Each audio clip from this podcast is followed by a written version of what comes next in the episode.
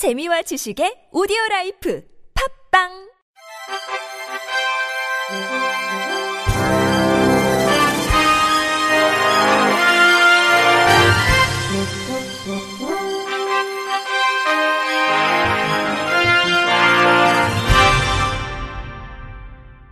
청취자 여러분 안녕하십니까? 9월 4일 수요일 KBIC 뉴스입니다. 보건복지부와 한국장애인개발원이 추석을 앞두고 중증장애인 생산품 쇼핑몰 꿈두레에서 추석 명절 꿈두레 선물 세트를 출시했다고 오늘 밝혔습니다.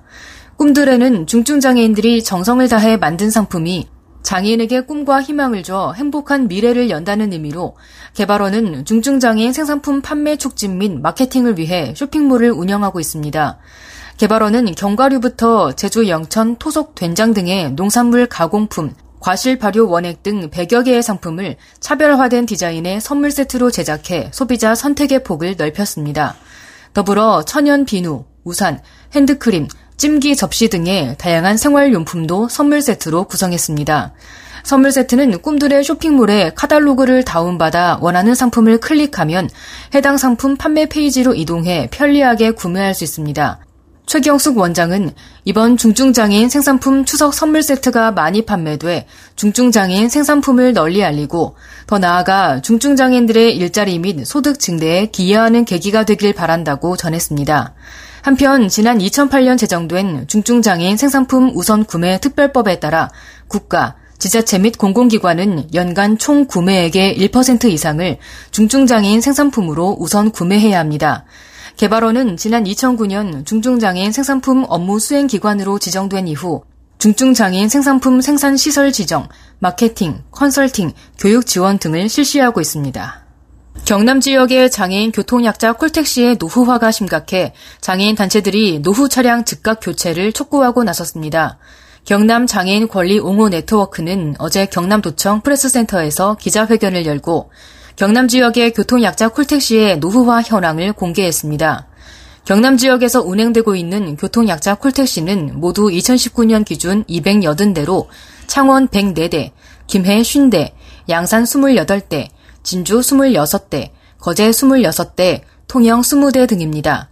이들 차량 가운데 노후화 비율을 보면 20만 킬로미터 이상은 63%로 177대, 40만 킬로미터 이상은 20%로 55대이며 밀양과 의령, 함안, 창녕, 고성, 함양은 자료 미비로 주행거리 파악이 불가하다고 이 단체는 밝혔습니다. 단체는 추석을 맞아 고향을 방문할 교통약자들을 태우고 고속도로를 달릴 차량의 63%가 20만 킬로미터를 넘고 20%는 40만 킬로미터를 넘은 것이라며 과연 이 상황이 안전한가라고 주장했습니다.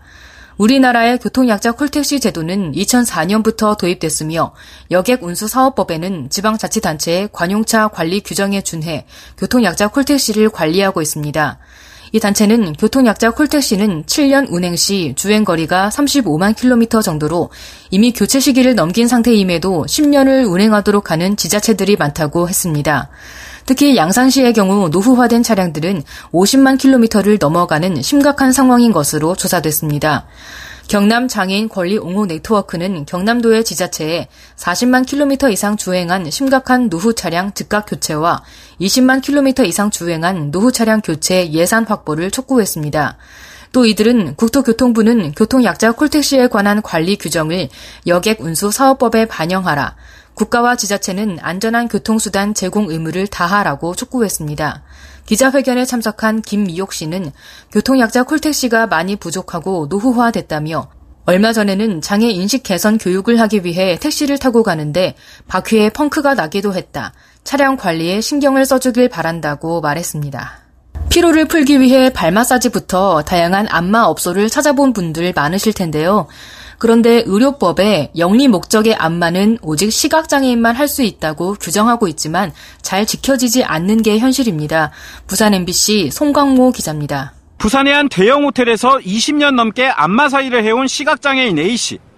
1년 전 호텔 측과 계약이 해지되면서 현재는 앞날이 깜깜하기만 합니다.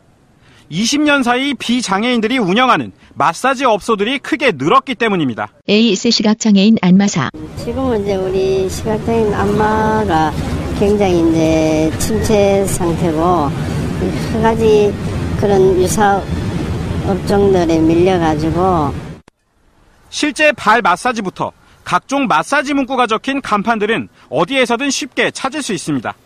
대부분 비장애인들이 운영하는 곳입니다. 의료법에는 시각장애인만 유일하게 안마사 일을 할수 있도록 하고 있습니다. 비시각 장애인이 영리를 목적으로 안마 행위를 하면 3년 이하의 징역이나 벌금에 처해집니다. 그러나 신고가 들어올 때만 단속이 이뤄지고 단속 기준 역시 모호하기만 합니다.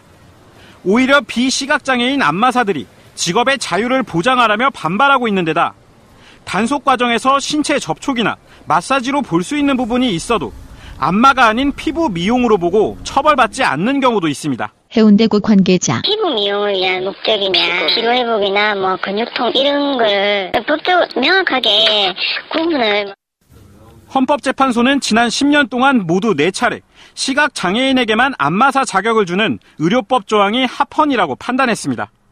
시각장애인이 할 수 있는 거의 유일한 직업이고 생존권 보장을 위해 필요하다는 이유였지만 실제 현장에서의 단속은 전국적으로 한 해 평균 40여 건에 불과합니다.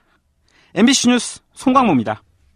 충남 아산시는 지난 8월 30일부터 9월 1일까지 아산 장애인 국민체육센터에서 제1회 충남 도지사배 전국 시각장애인 골볼 선수권 대회를 개최했다고 밝혔습니다.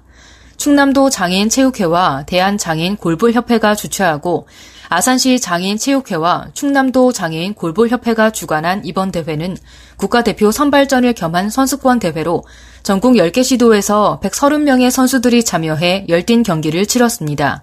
오세현 아산시장은 개회사에서 아산을 찾아준 전국의 골볼 선수들을 환영하며 모든 선수들이 그동안 갈고 닦은 실력을 마음껏 펼치는 자리이자 모두에게 깊은 감동으로 남을 수 있는 즐거운 축제의 한마당이 되길 바란다고 말했습니다.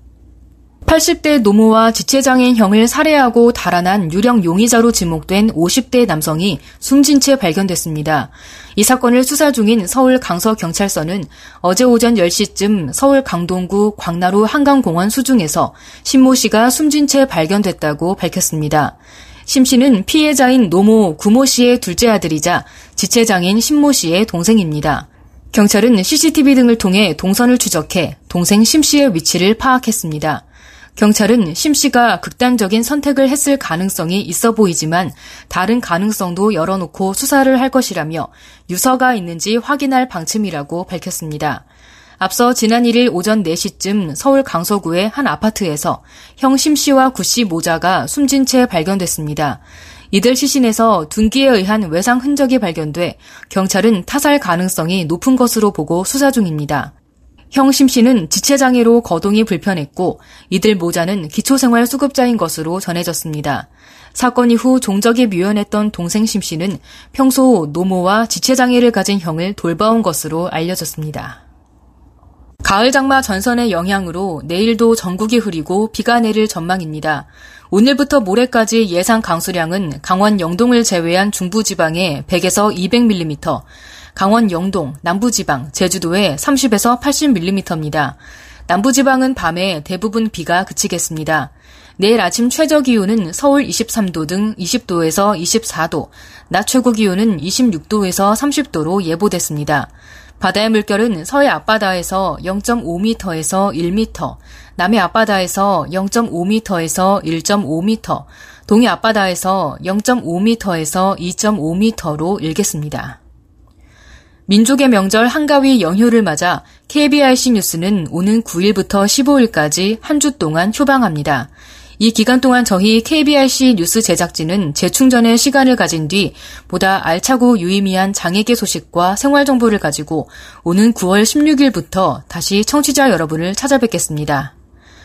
이상으로 9월 4일 수요일 KBRC 뉴스를 마칩니다. 지금까지 제작의 안윤환, 진행의 홍가연이었습니다. 고맙습니다. KBIC